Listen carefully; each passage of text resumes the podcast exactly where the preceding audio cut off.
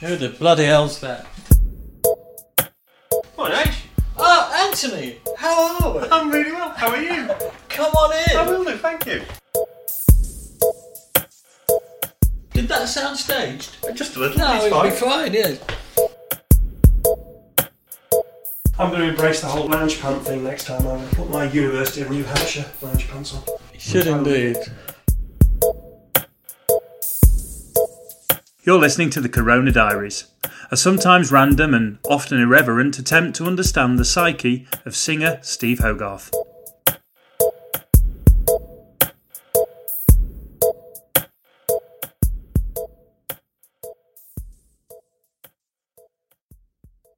Hello and welcome to chapter 66 of the Corona Diaries. You, you paused in the middle, didn't you? We weren't sure where you were there. I, I, I could have been any any number of places, but I was here. Are we here again? you, Did I ever gone- tell you about the? She must be. F- uh, I was once. Was once um, was w- w- once in bed with Lynetta watching the telly. rock and roll. there was a woman. There was a woman who was a free diver on the telly, um, and uh, she was free diving off this boat and going down. and was on the telly, and she comes up. She takes her mask off, and I look at her and I go, um, and and I say without really thinking. Well, she's no, but, you know, I was expecting a young woman. I said, well, she's no spring chicken. is she? She must be at least. F-. And as I got to foof, I realised that Lynetta was over 40. Um, and I, and I so, she must be at least. And Lynetta went, What are you going to say? I went, uh, 50. She must be at least 50. She said, You were going to say 40, weren't you? I said, Well, I was honestly, yeah. Anyway, we can edit all this out. Oh no, I think you should leave that in. I think, I think you should leave that in. So she must be at least has become a bit of a, a Thing thing, in your house. say occasionally. Yeah. Right. On the subject of other halves, it's my wedding anniversary today. Oh, well done. I mean, Uh. I mean, congratulations. No, I'll go with the first one. Um, uh, 24, 24 years. Twenty-four years. Oh, Yeah. I'd say congratulations to Alison, but like Lynetta, she just doesn't listen to this, so there's no point. no. Well, congratulations. Thank you. Anyway, darling. Thank you. That's very kind of you. Very kind of you. Um, a bit of housekeeping from last week. Uh, just a couple of little bits. Um, Sarah Golding Keane um, reckons that there's a large proportion of Jewish people live in Brooklyn. You know, we were speculating on the demographic. Right. So it's a bit more vey than I asked you already. Yeah, a bit more of that, yes. Right. Um, and, and while we're on the subject, uh, Sarah, um, I hope she's got a broken arm. She she she tripped over and broke her arm. She got a purple cast actually, or you know Oh, that. good girl. I mean, it's not a cast anymore. That kind of weird fabricy gauze thing that they put on top now. Oh, yeah. Yeah, hers is purple, I think. Um, so get well, get well soon, and thanks for that. Um, though Rich Hendricks came on and said that actually uh, it's a complete diverse makeup in both Brooklyn and New Jersey, so it's just uh, been a bit stereotyped.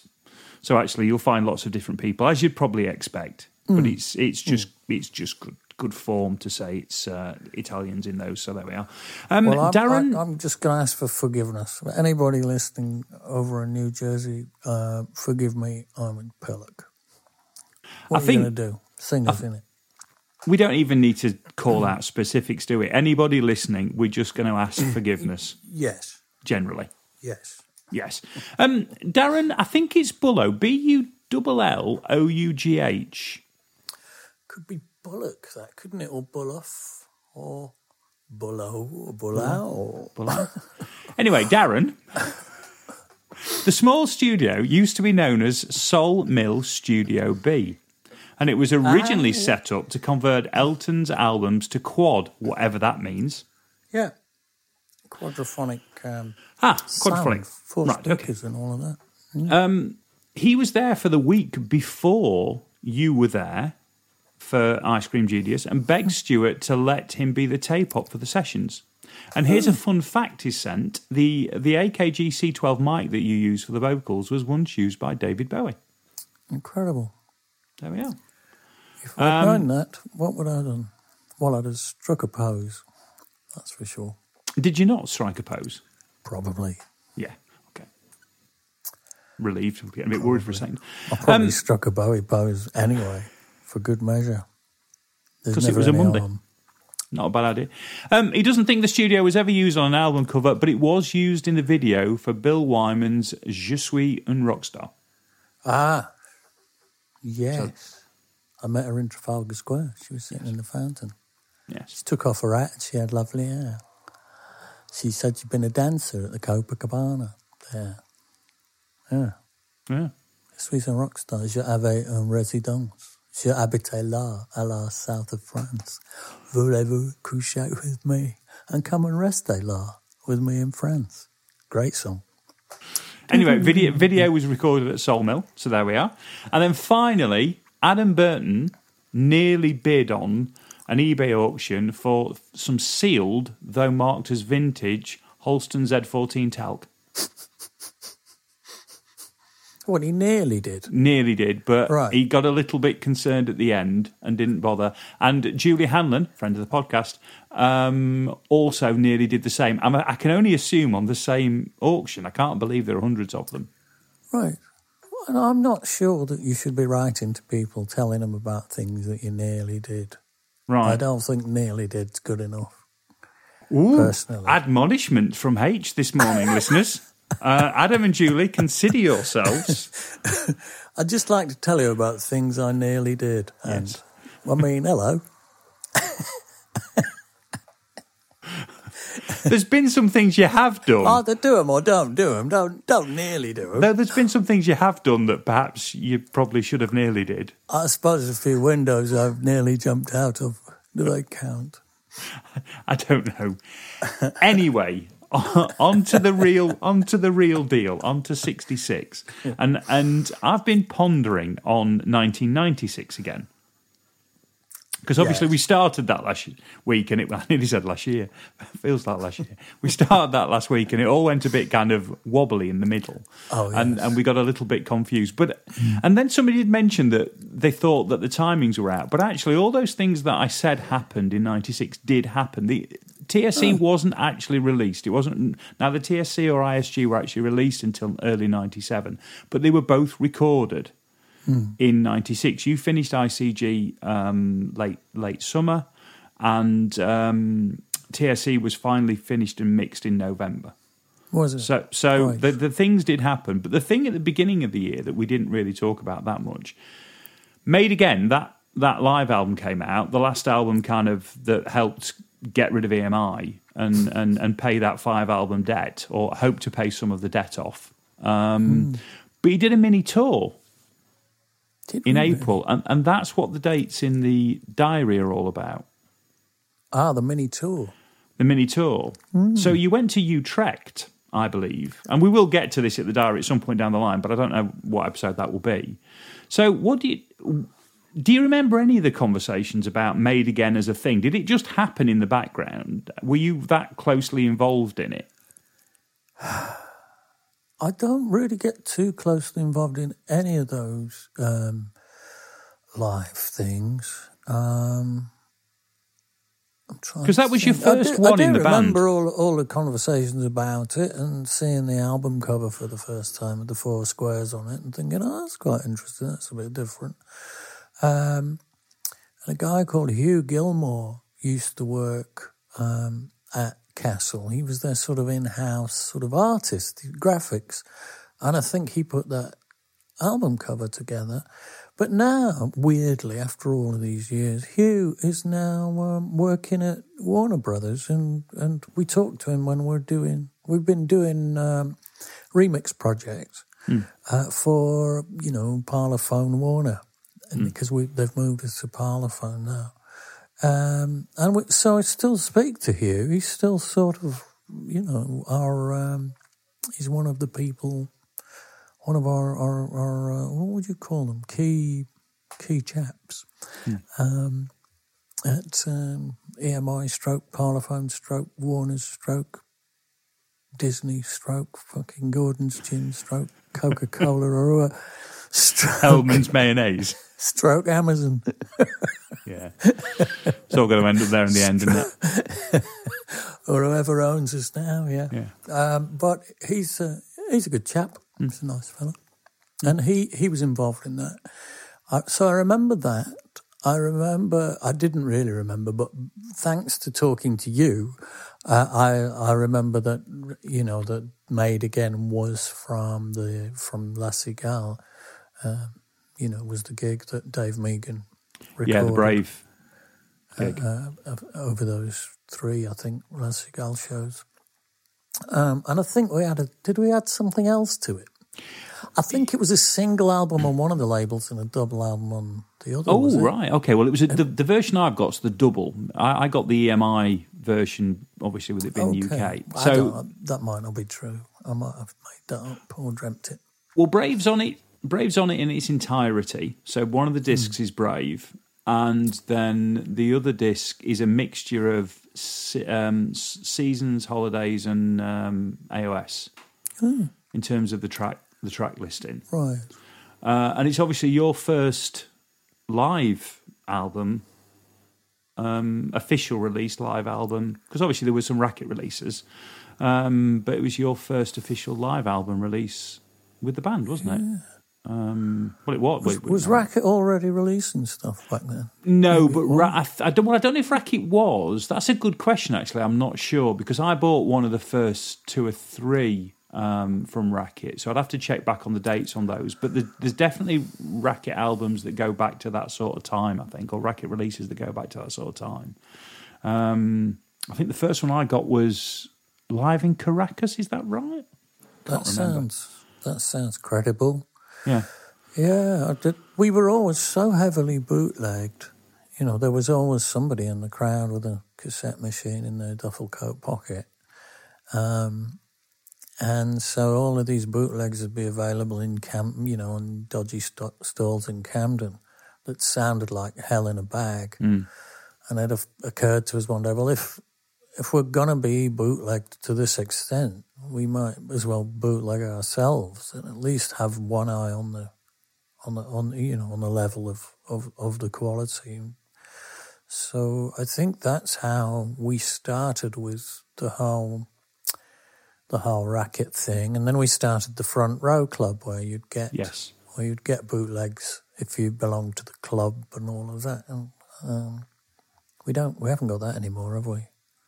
I really I am beginning. do, do you know what? I, I, that's a good question because I don't know. I was just quickly looking on .com and Live at the Borderline was the first one and it came out in 92. right, and you were at that. You said, didn't I you? was at that gig, yes. Yeah, uh, it was the it was the it was the fan um, No, I, oh, was I at that one? Yes, I was because that was the 10th anniversary one. I was at that gig as well. Uh, I went to Mm. two at the Borderline, and I went and I was certainly at that one. And then Caracas came out in ninety. Oh, hang on, 90, 99 93. So live in Caracas, uh, live album again on Racket out in '93. So so Racket was kicking out releases from '92 onwards. Um, So long so early then, really early. Yeah, long before that. Um, and then obviously Made Again comes out in um, 96 as the only thing that actually came out in 96, so the other albums being worked on. Right. And it was recorded in 91, 94, and 95. Right. So it's not Seasons End Tour, it's Holidays Tour, it's Brave Tour, and it's AOS Tour. Um, with I'll give you some I'll give you some places. Uh, 29th of September, London Hammersmith Odeon for the Splintering Heart bits.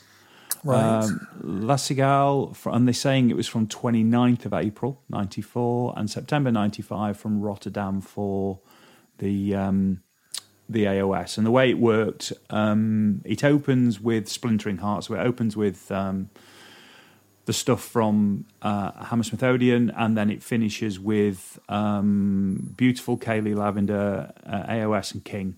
So it finishes obviously with bits from the. Uh, in fact, it, it, it starts actually. I think the the split is at the end of the space because then it goes hooks in you, beautiful, Kayleigh, Lavender, AOS, and King, which would feel like probably we know those tracks were on um, the AOS dates. So there we are.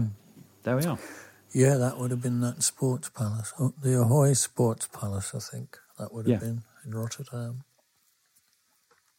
Bit of a cave. And it Don't was it, it. was different artwork, wasn't it? When you look back, it was quite very simple and very classy. Actually, the artwork for Made Again. Yeah, it's classy. I thought so when, when I first saw it. Yeah. So the small tour to support that, but in reality, those things it just kind of happened a bit around you. You saw bits of artwork. Yeah, um, I remember a very dodgy photo session in a park in Hammersmith opposite Castle's building. I think we just went across the street with, was it Hugh or was it Carl Glover? Might just have been Hugh actually. Just went across the street and he took some photographs and that was that. Um, maybe we put one of those in there. I can't remember. Or maybe that was just a promo shot to go with the the album. Um, apart from that, I don't remember much really. Um, I'd probably got my head very in in you know having recorded Ice Cream Genius and recorded, probably written and recorded much of TSE that year. My head was probably full Well, um, without worrying too much about live albums. no, I, from what I've I've gleaned from John's separated out book, I think you were doing you broke um, from ICG to go and do the mini tour for Made Again. Right. I just can't remember. You just can't remember. I just No. cannot remember that. No, it was all so long ago. No, it's just Welcome to the old people's home. Do you know who I am? No, but if you ask Matron, she'll tell you. That one. Well, we've we've definitely talked a lot about Ice Cream Genius, so we don't need to we don't need to necessarily do much more on that. So made uh, made again happens there. It's put together. It appears. It's a thing. You do a few dates to support it. I think Rothers has pretty much tied up the Wishing Tree album as well at the Right. similar sort of time, and then you come back, and it looks like then that's the the bit in time when you you come back and you you start work on TSE. Right. So I remember doing all those vocals on the end of, um, you know, all the Cry Me River, Stone to the Parthenon, on the end of um, um, Man of a Thousand Faces. Faces. Um, I did all those at home on a little multi-track that I'd bought. I'd bought a little eight-track, and I uh, I've, I did all those vocals at home one day just for the crack, and uh, said, "What do you think of this?" And everybody liked it. So then um, we lived we lived right right around the corner from um, a primary school that Sophie and Niall were at at the time. So I went round. So I went round and had a chat with the headmaster and said, "Can I get all the kids to sing on our new album?" So he went, "Oh yeah, great." So we had all them singing, you know, as well. Yeah, yeah, yeah. And there's always one that goes throughout. You know, you just go, "What are we going to do about that one without upsetting it?" Um, it just move slightly further away. That's better. Back a bit. Back a bit. Oh, that's perfect. There. Yeah, you sound a great. bit- there was, there was a bit of that going on. uh, face in the stone, cry me river. Yeah, so I had them doing all of that, and then it took me and Stuart about, about a week to cle clean it all up, and you know, so it didn't sound awful. Um, but we got there, you know, and got the kids on there. I wanted that. I wanted to try and create that feeling of the whole world singing. Um, so we lashed, we lashed, uh, we lashed the kids on, and lots of different people to sing on it in the end. In the end, so was Sophie and Niall on it as well. Then Are they mixed in. they may well be. Yeah, yeah, yeah. Sophie's on a few of the records actually, various different stages of her life. She says, "What a brave, brave girl." I think in uh, in Brave, and Mark's kids are on there going, Curly Whirly Whispers. Da, da, da. Um, and Niall is just crying. He's a, he was a, the baby cry on the front is is Niall because he was he was just a you know he, he was only a few weeks old I think at that point.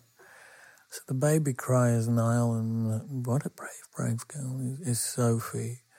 And then later on, um, she's sung BVs on all sorts of things. So she's she's a good singer. She's Miss Miss One Take. She just rocks up, sticks the cans on, does it in a take, and goes. And I, I don't do that. I can't do that. So uh, I was thinking, well, bloody hell, it's marvellous, isn't it? Um, so she's very good. she's sang on quite a few things, little BVs here and there. I, I, I do you know what? I don't see you doing things in one take. I don't see you doing things with a minimum of fuss somehow. I don't know why. Perfectionist, isn't it? In it. I was I was going to ask you about the the the, the, the school, but you've you've got you beat me to it. But that's yeah, yeah, because I always like that on that. It works really well actually on Thousand Faces. yeah. Really, really yeah, it well. was, it was it was great. I was entirely my baby that that whole end section. And when we do it live now, we've got it all in the samplers. yeah, and, And just kicks know, it all in. It's all triggered, but I sing along to it. So in in the book, Jon um, mentions that you're you're doing ICG, Rothers is doing uh, Wishing Tree, um, and Pete, Mark, and Ian spend some time going through uh, leftovers from AOS and doing bits of Right. writing and bits of cobbling around and bits of jamming and what have you, uh, which they do for a period of time while while while the other two of you are. Um, are getting on with your thing, and then you regroup as a unit, and you actually kind of regroup over the mini tour, and then work your way back into starting some TSE. At which point, you pretty much reject everything they've done. I kind of did, I think. Yeah, yeah. I, I mean, I, I can't remember it, but I obviously didn't like it. So the only thing that really carries forward from is is Acc- is accidental man, isn't it? I mean, I, I think to say I rejected it is probably a bit sounds a little bit dictatorial, which which, which it won't have been. It's just that if if if I can't sing on something or I haven't got anything, I think I can hang on it. Then then it doesn't Yeah. get used, you know, and that's. So I will do my best. It's not like I just listen to something and go, oh, I don't like any of that. You know, that's going in the bin for a kickoff. Leave it with me. I'll write something better. It's it's not like that. it's just that I I think I couldn't, you know, over time I couldn't uh, I couldn't think of anything to do with with it, and so it it I don't think that a lot of that really came to anything. Um, we did write Thousand Faces together in the room, just jamming. I think. Um, um, I can't remember what happened. I remember arranging a lot of this strange engine myself in the room. Um, and, you know, they'd done like boom, doodle doo, boom, doodle doo. And I thought, well, I could sing over that. I'd got all these words because I'd written all of that out uh, as a poem, really, for my dad. And um, so I'd got all of those words. And, and ever since I was a boy, it's it, it sort of seemed to write itself in the room, and I just I just picked all the bits that worked, and you know we said, oh, it, oh, it needs to go from this to this, and then this bit here. Um, you know, I can. This sounds really to me. It sounds sort of weirdly nautical, so we'll have a, we'll have you know his father on the other side of the world and all of that ac- across this. Um, and uh, it just sort of wrote itself that that that song. It seemed to, you know, I was very much in charge of that, of putting that together in the room at the time, from what the band were were jamming. Um, Uh, what else is on there? Oh, Hope for the Future. Hope for the is Future. there, isn't it? Yeah. Well, Ian used to play this sort of samba rhythm. Boom, boom, boom, boom, boom, boom, boom. Um, and um, Helmer had sent these mad words through about Rosicrucian popes and God knows what. It's a it's a fairly dense old lyric that one. It's a strange lyric. I've been feeling kind of down and loose like a Rosicrucian pope. I think, oof, pick the bones out of that. Yeah. Um, so I thought it might be ni- quite cool to marry this really strange lyric with this really straight ahead, you know, like a Latin American pop song. Um, I thought, you know, I, I think I was channeling the Talking Heads Um, because because Dave, uh, you know, he's very influenced by those them, them Latin rhythms, and I thought that would be great, and and uh, I love it. I think it's brilliant. I know it's not everybody's cup of tea. No, I think it's fantastic. We've I mean we've talked about this many times, but I think it's I just think it's great. Lucy loves it. Yeah. So you know, for everyone you meet that absolutely can't stand it, Yeah. um, which is probably half of the band, um, you meet people that love it as well.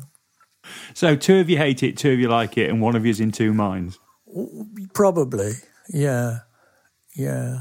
As a rule, but Yeah. I think you can apply that to everything, not just hope for the future. I think I think whether you like the whether you like the vibe of the song and whether you think that well it just doesn't sound like a Marillion song, so therefore I can't like it. I mean, and, and some people might feel like that. I don't know, but it's it's a it's a fantastic arrangement and it's a fantastic piece of production. It it sounds really really great. Does it? Oh, I'll have to go great. back to. Cause I, know, I very rarely listen to any of our stuff, but maybe I'll go back. The whole arrangement and everything and where it all sits and, and how it all goes on and floats over you and I think it's I think it's really really you know really interesting. Uh, and then just explodes at the chorus because it does really explode. Yeah, There's a no, real it's a good lift thing. good thing. because you obviously, don't like, if you're out there and you don't like it, that's because you're wrong. but I mean, for most people, TSE they think about Thousand Faces, they think about Estonia, and they think about TSE. for a lot of people, Estonia, yeah. Um, you know, but there's 80 days on there and there's one fine day on there. Yeah, One Fine Day is fantastic. That's that's one of the best things we've ever done. I think. I mean, I think that's just such a beautiful song, and so uh, it's sort of it's an evergreen in, in you know in, in its meaning. Um, you know about that being idealistic about being changing the world when you're young, and then getting old and realizing nothing much has really changed. But then maybe it does, you know. Maybe maybe the world is changing for the better. You know, with each passing year, people who've been um, excluded from society and derided are being given more and more respect. And I know we've still got a long way to go, but there is a lot that that it that is getting better. I think in the world. I think that, you know there's there's fewer people starving to death.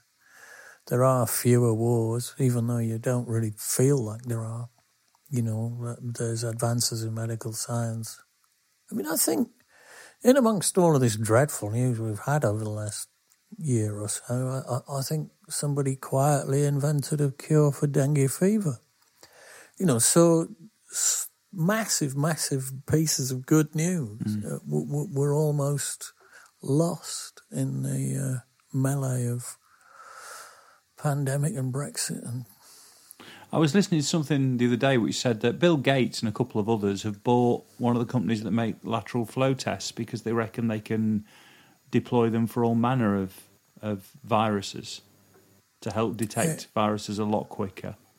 Uh, and they think it'll be an absolute game changer for a lot of this, uh, you know, particularly in, in, in Africa and places like that where they can. It's a really easy way of very quickly being being able to, you know, establish something and outbreaks and, and deal with them far quicker. So It's incredible and massive kudos, really, to Bill Gates for what he's doing in the world. You know, he's found himself in a strange position of being one of the richest men in the world at one point.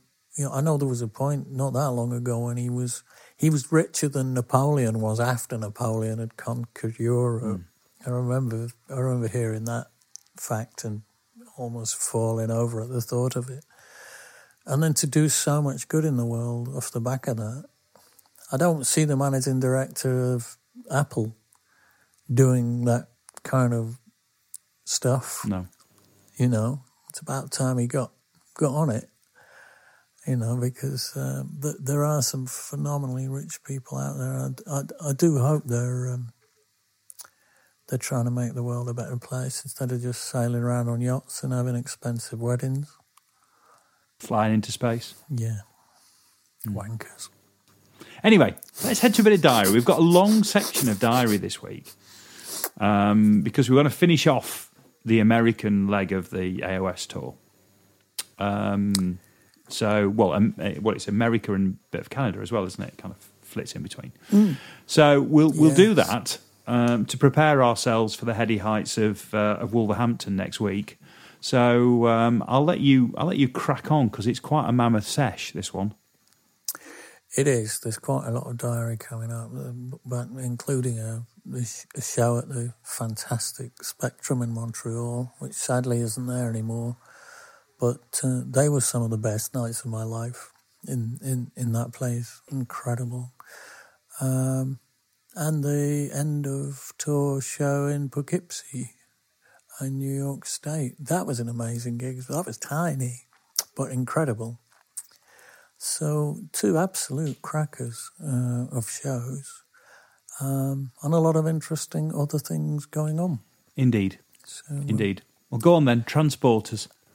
let me take you first to uh, Grand Rapids, Michigan, hometown of my good friend Janet Anderson.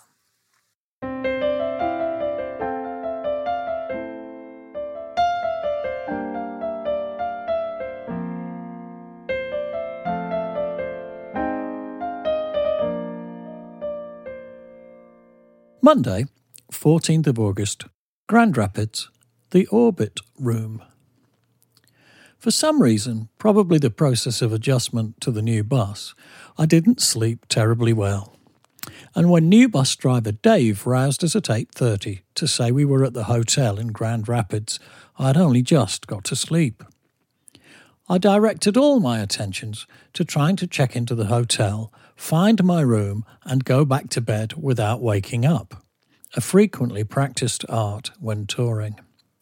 Unfortunately, the reception staff at the Holiday Inn were brain dead, and after waiting half an hour in reception, Steve Rothery and I were given a room to share. We trudged along the corridor like zombies with luggage to discover the room was already occupied. Steve went back down in the lift while I lay face down into the corridor carpet, causing some consternation among passing guests who, I think, assumed I was the victim of some kind of attack. We eventually occupied an empty twin room and went to bed. I slept until around 12 and then got up and wandered over to the gig, which was round the back of the hotel. At reception, I bumped into Judy from IRS Records, who accompanied me over to the Orbit Room. It's the same venue as we've played before. It used to be called the Club Eastbrook. When we got over there, I learnt that Wes had lost his guitar. It was last seen leaning up against the wall of the Newport Music Theatre in Columbus, but it wasn't in the truck this morning. It's a beautiful and rare Takamine Santa Fe, and it's not insured. He called Columbus, but they don't have it. It's almost certainly been stolen. Tonight he will use one of Steve's. What a terrible shame. Wes has worked really hard on this tour and has had to swallow an entire bakery of humble pie looking after our guitars.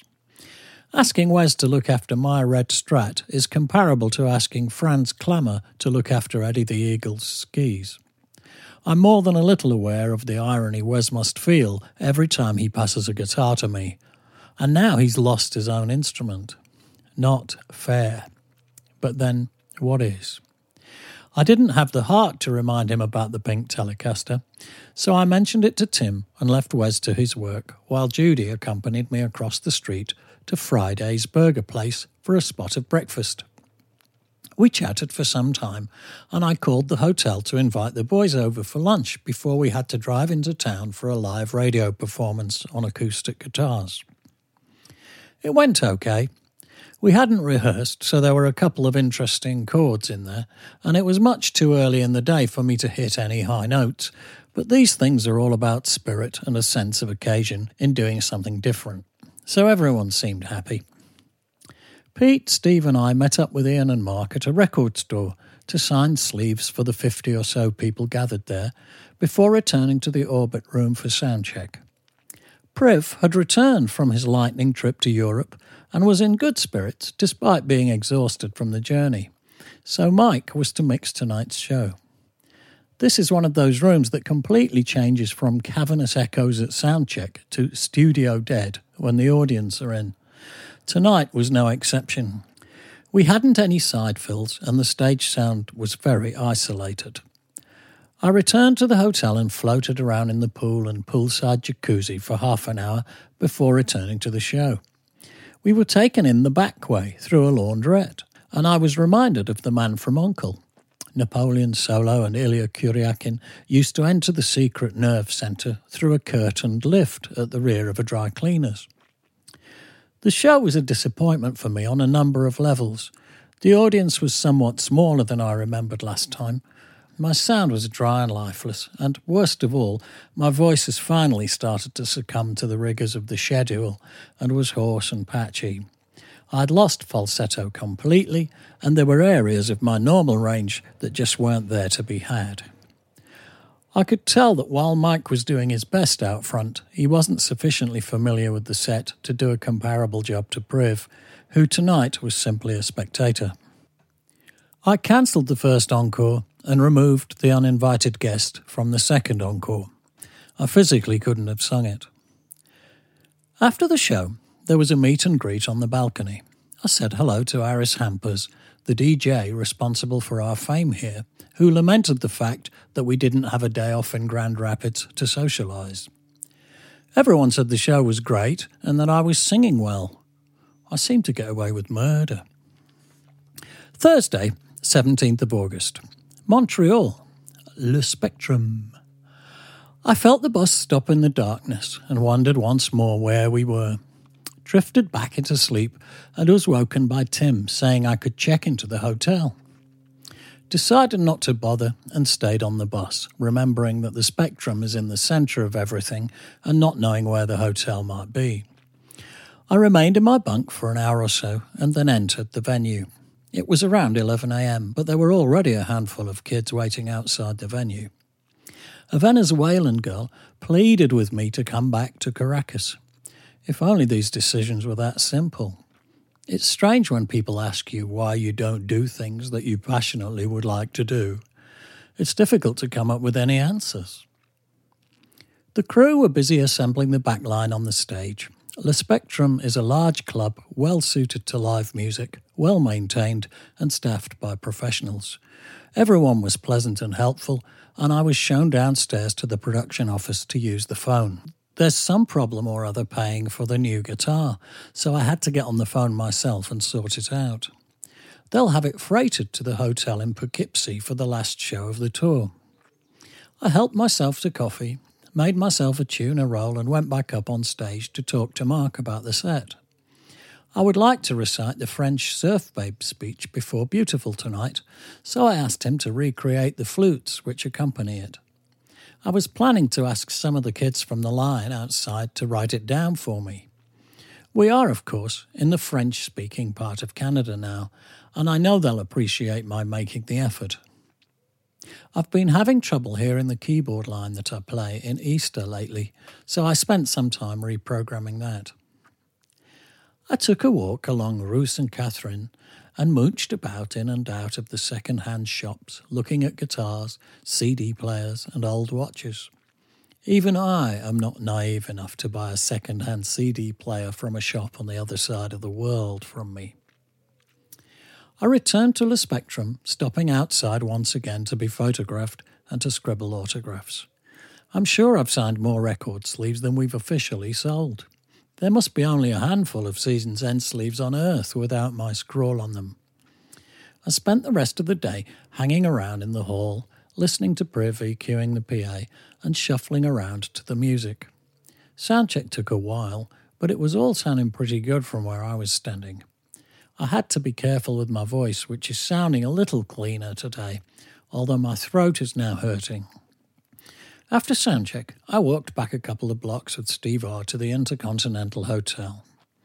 When I got up to my room, Mark had beaten me to it. We were supposed to be sharing a twin room, but they'd given us a double. Much as I love Mad Jack, I wasn't going to sleep with him, so I walked back to the Spectrum and got on the bus to snooze for half an hour, muttering to myself about having been inconvenienced. It sounds petty, doesn't it? But at this stage in the day, any energy I expel has to be deducted from available energy for the show. I returned to the bus, which was parked at the front of Le Spectrum. By now, there were a lot of people making their way into the show, and I was immediately recognised, but I managed to board the bus without being detained. I slept for half an hour and then made my way back round to the rear of the building to the dressing room. I was feeling less than ready for the show, so I decided to have a shower to wake myself up. The band hadn't arrived back from the Intercontinental, so I had the dressing room to myself. I dried off and helped myself to a beer from the tray of iced beers in the corner before starting the search for my stage trousers, a nightly ritual. We haven't got a wardrobe person with us in America, so there's always an element of uncertainty when it comes to gathering together clothes for the show. By now, the band had returned, so chaos reigned in the dressing room while the five of us tried to locate clothes and prepare ourselves for the forthcoming gig. When we finally made it onto the stage, it became immediately apparent that this was to be a special evening. There was a great atmosphere in the crowd, which the whole band was feeding off, spiralling up during the show to something really electric. By the end of the set, the response was deafening and similar to some of the rare French shows from the past. We gave our usual two encores and returned upstairs to the dressing room, listening to the entire building pulsating to crowd noise. We returned to the stage once more to play Made Again. I thanked the crowd for the best show of the tour so far and said good night. Ten minutes later, with the house lights on and the stage equipment partially dismantled, there was no let up in the crowd noise, so we felt obliged to do something else. The keyboards were already down and the monitors no longer connected, so Steve played acoustic guitar and I sang Hide Your Love Away, a John Lennon song. As we finished and the hall once more erupted, I was moved to climb into the crowd. I lay down on the uplifted hands, something I've never done, and felt myself floating as I was passed around on a moving carpet of arms. It's a great feeling, a combination of trust, respect, and of strength in numbers of like minded people. When I arrived back at the stage, I waved goodbye once more, and we returned again to the dressing room, and still they cheered, and still the floor boomed below us. It was impractical by now to do more, so Steve and I went back down to take a bow and wave one last goodbye. Only now did the hall begin to empty. Five encores, that's a first. I finally got changed and showered in the dressing room. Outside, there were still people waiting at the bus when I arrived in the street over an hour after leaving the stage. One of the young women said she works with young kids with psychological problems and that she found Brave to be an inspired piece of work. That's the second time in three weeks. Saturday, 19th of August, Poughkeepsie, the chance. By three o'clock, I'd probably got off to sleep. By 4.30, I was in that valuable deep sleep that not even the rumbling and rocking of the bus can interrupt. Tim Brickus, however, was determined, and I was shaken awake to be told that this was the American border and we must all go to the passport office to show our documents. He gave me mine, Tour managers never allow me to carry my own passport, it wouldn't last a week. and I passed Alan returning from the office. He said he'd been asked to spell the word banana by the passport official. As I entered the office, Ian was coming the other way. He muttered xylophone to himself as he passed by. By now I was in the blackest of moods, having been disturbed from deep sleep and about to have my intelligence insulted by some border official. I decided I would spell imbecile, irrespective of whatever word I was asked to spell, and irrespective of the bureaucratic consequences. I approached the uniformed official and slapped my passport down, assuming a confrontational yet bored pose against the counter. She glanced through the passport and waved me on. No orangutan, no Leicester Square, no success, yacht, or even a mouse. I returned to the bus and said, disappointedly, that I hadn't been asked to spell anything. Alan and Ian laughed. They hadn't been asked either. It was just a wind up. Bastards. I returned to bed and woke up at 12 in Poughkeepsie. Entered the Sheraton Hotel after the long drive south from Quebec, and, to my relief, set eyes on a guitar sized cardboard box behind reception. I checked in and they handed me the box, which I opened at the bar while ordering coffee and toast. The bar girl was already in conversation with bus driver Dave. They were talking about four hots and a cot, a phrase only understood by prison inmates. Keep your voice down, she was saying, embarrassed in case anyone from the management might hear. The phrase refers to hot meals and a bed. It would seem that when people get out of jail here, they get jobs in hotels or drive buses for rock and roll bands. My new guitar looked awfully basic at first glance, but I'm reliably informed by Wes and Steve R that Fender Tellys are just that. I gave it to Wes to take to the gig and then went upstairs to check my room. The view from the window was a wide panorama of a woodland valley, dominated by two bridges, a suspension bridge, and an old viaduct that spanned the Hudson River. The viaduct is quite a sight, and at first glance appears to be of timber construction. I was later to discover that it is in fact made of iron, which was supplied by the British Navy at the end of the last century. There wasn't enough iron in the USA in those days to build such a project. The bridge had caught fire several years ago, which explains its black and brown colour, and is now disused. I decided to go out shopping and took a cab to the Galleria, an out of town shopping mall. Like so many American towns and cities, there are very few shops in the centre of town. I wandered around the mall, a characterless balconied Arndale centre of a place, and bought mini etch a sketch toys for Niall and Sophie and a handbag for my mum. By now I was hungry, and I had heard a rumour from the receptionist at the hotel that there was a good little steak restaurant overlooking the river called the River Station. I hailed a cab which took me there from the mall. It was, once again, a beautiful day, and there were lots of guys in boats enjoying the river and the sunshine. I sat out on the terrace watching people zooming about on wave riders, like motorbikes on water, and was reminded of my thrills and spills on the ocean at Virginia Beach a few years ago. I have a scar below my lower lip. I ordered steak from the friendly waitress and relaxed in the sun, reading the menu, which gave me a potted history of the establishment and the surrounding area. That's how I found out about the bridge in the Navy. The river station started out as a riverside hostelry to accommodate and entertain the river traders. I imagined some sort of Wild West saloon on the river.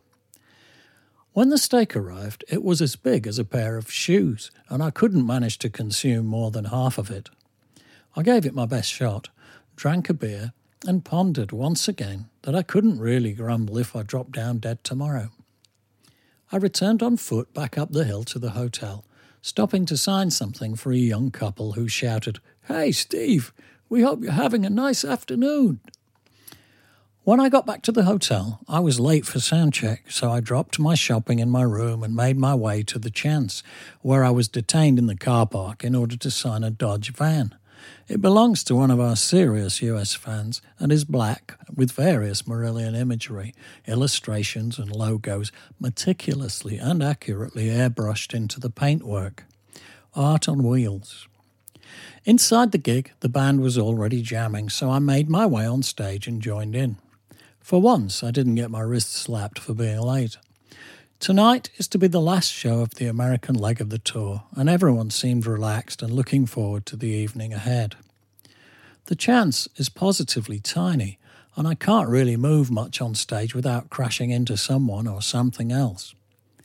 The audience are almost up my nose here, but we've been a few times before, and there's always a terrific atmosphere. The show was to be a long one. I like to carry on singing until I drop when I know I'm going to get a break of several days afterwards. I can't remember how many encores we played, we just kept going. We were more or less doing requests. After the show, we returned to the hotel and partied in one of the ballrooms. I remember Mark doing the trick where you pull the tablecloth out from under everything. I winced and turned my back to the ensuing sounds of shattering glass and crockery. Can't remember going to bed, but I must have because I woke up in bed the following morning. I found a hotel exit sign on the hall carpet outside my room. I would have bet 20 quid it was something to do with Jack or Priv.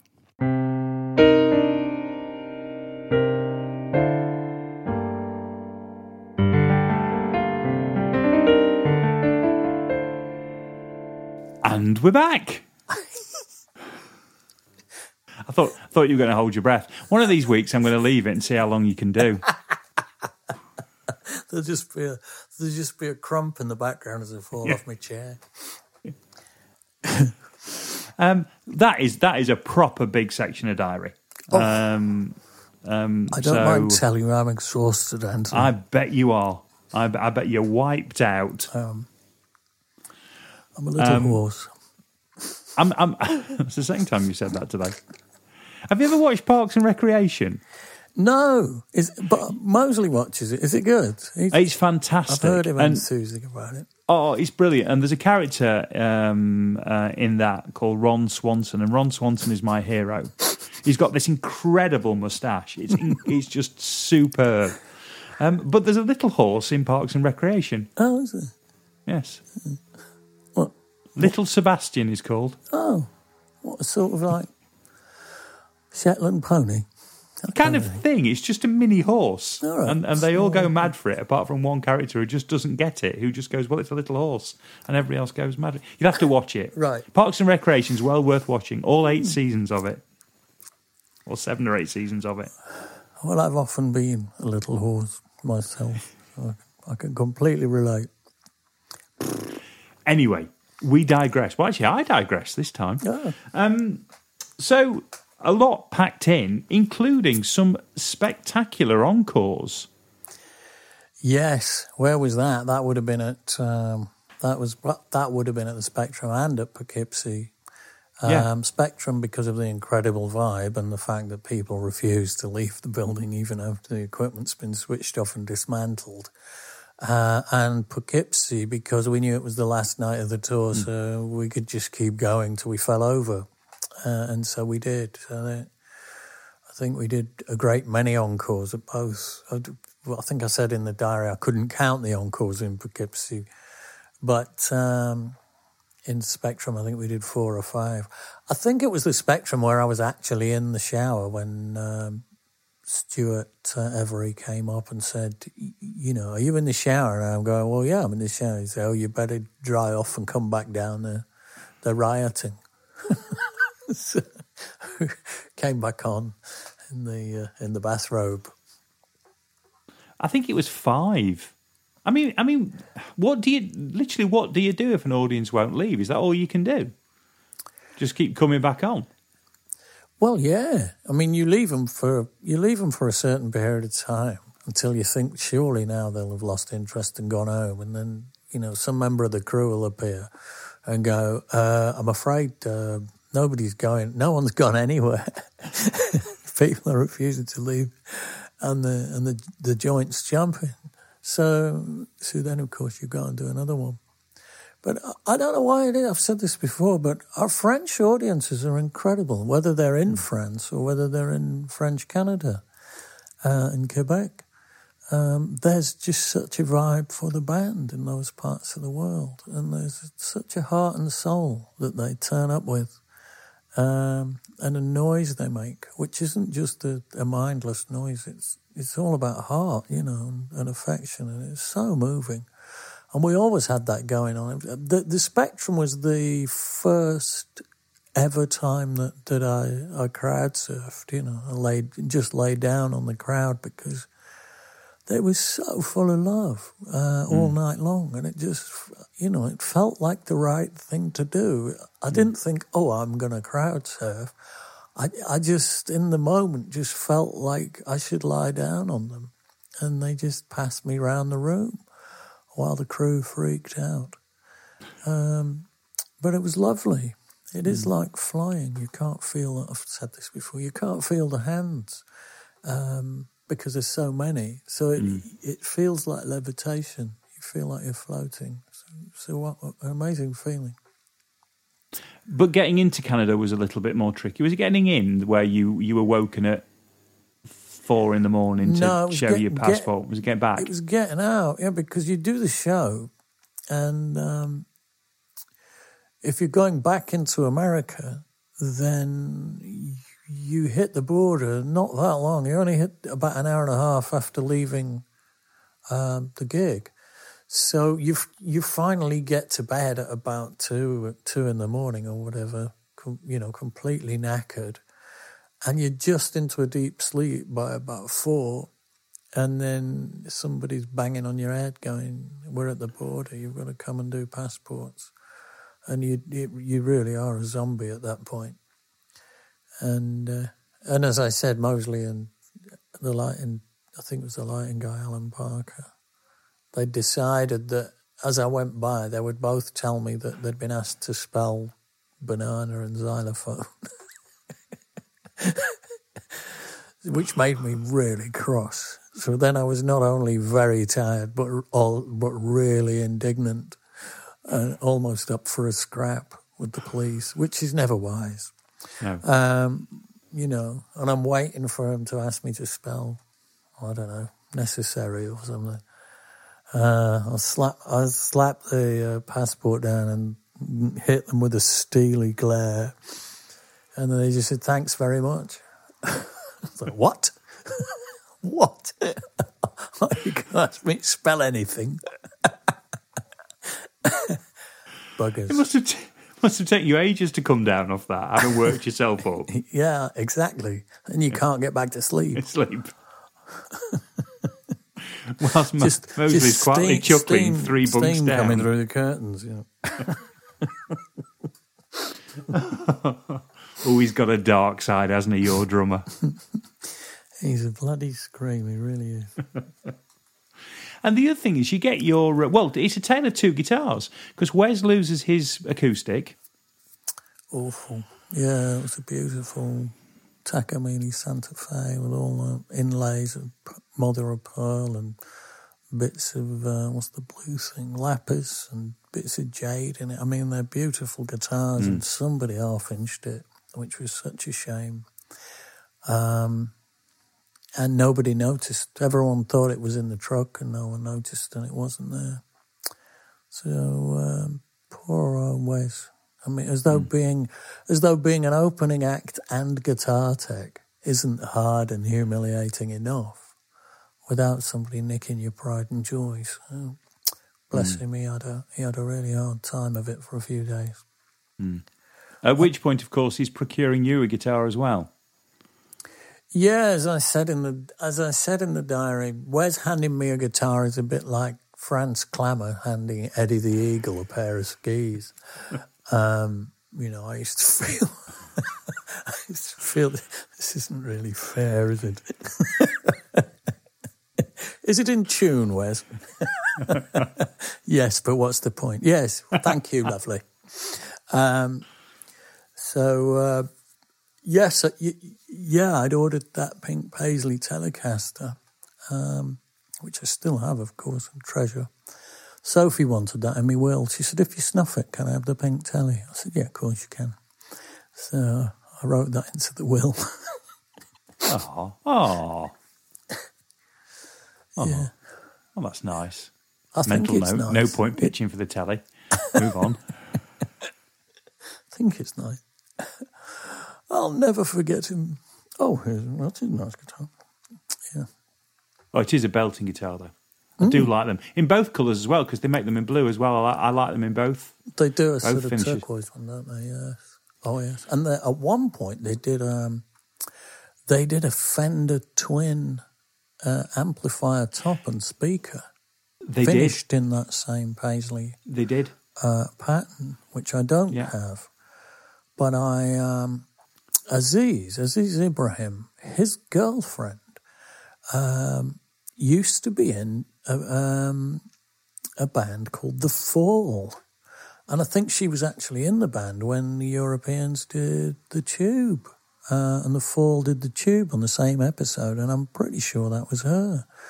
And all these years later, I've got to meet her because she's Aziz's girlfriend.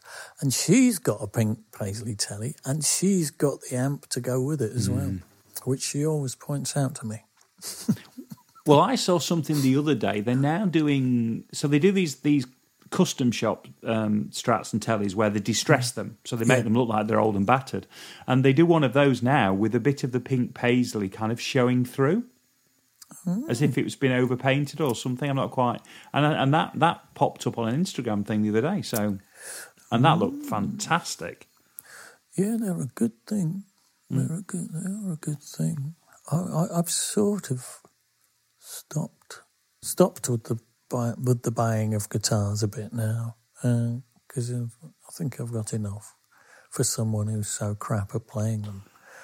Um, but um, the last guitar I bought was this Surf uh, what, Seafoam Seafoam Green um, Les Paul and that's quite something.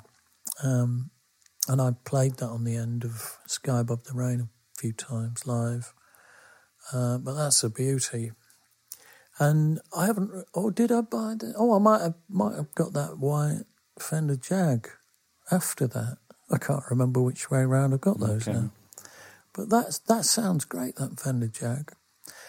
Um, so there we are. Yeah, So I've got enough guitars. I nearly bought an SG. They did. They they they've done some new SGs, the sort of three pickups. Uh, very very seventies, um, like a white SG with gold pickups, and I thought, oh my Is it god, slightly off white as well, almost cream? yeah, that's really, um, that's really, I don't know. There's, I can't decide whether it's in dreadful taste or really good taste, which is generally the line that I like to walk. uh, so I was very tempted to buy. Well, if you ever want anything, let me know because I know a few people who run a few who, who manage a few stores. Oh, I might be I'll able to help you out. mind, Mr. Bear it, bear it in mind. Bear it in mind. Uh, the lads at Guitar Guitar will probably be able to sort you out. And uh, shout out to Belzy, the guy who runs Guitar Guitar. Um, oh, well, let's shout out to him, even Shout out to Graham. us a favour. Yeah, so Belzy. Belzy, you're a star. You're the man. Yep. Right. Okay. We'll uh, we'll wrap it up for sixty six. Uh, have you put any thought into the Crooncast? perhaps I should do. Uh, well, there's two options this week. and One is the um, what was it we called it? The dog the day before yesterday or something. What was it? Yes. Yes. We'll have to look. We'll have to go back to the early part of the reel. Was that it? The dog. Um, what was it- it I don't know. It before was something to do. It was a hair of the dog reference, wasn't it? Oh, the hair of the dog from the day before yesterday. The hair of the dog. The day... Anyway, might, I might run with that, or I might run with the obvious, which I'm not even going to name because don't that'll be a mention it. surprise when I start. Right. Perfect. Hmm. Do you want to count yourself in? Yeah, Go on then. four. How's that? Perfect. Well, if you ever plan to motor west, Jack, take my way. It's the highway, that's the best. Get your kicks on Route 66. Well, it winds from Chicago to LA. More than 2,000 miles all the way. Get your kicks on TCD 66.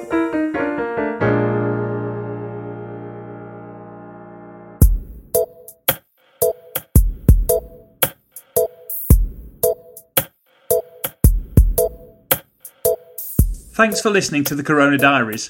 It featured Steve Hogarth with the insights and me, Ant Short, with the questions.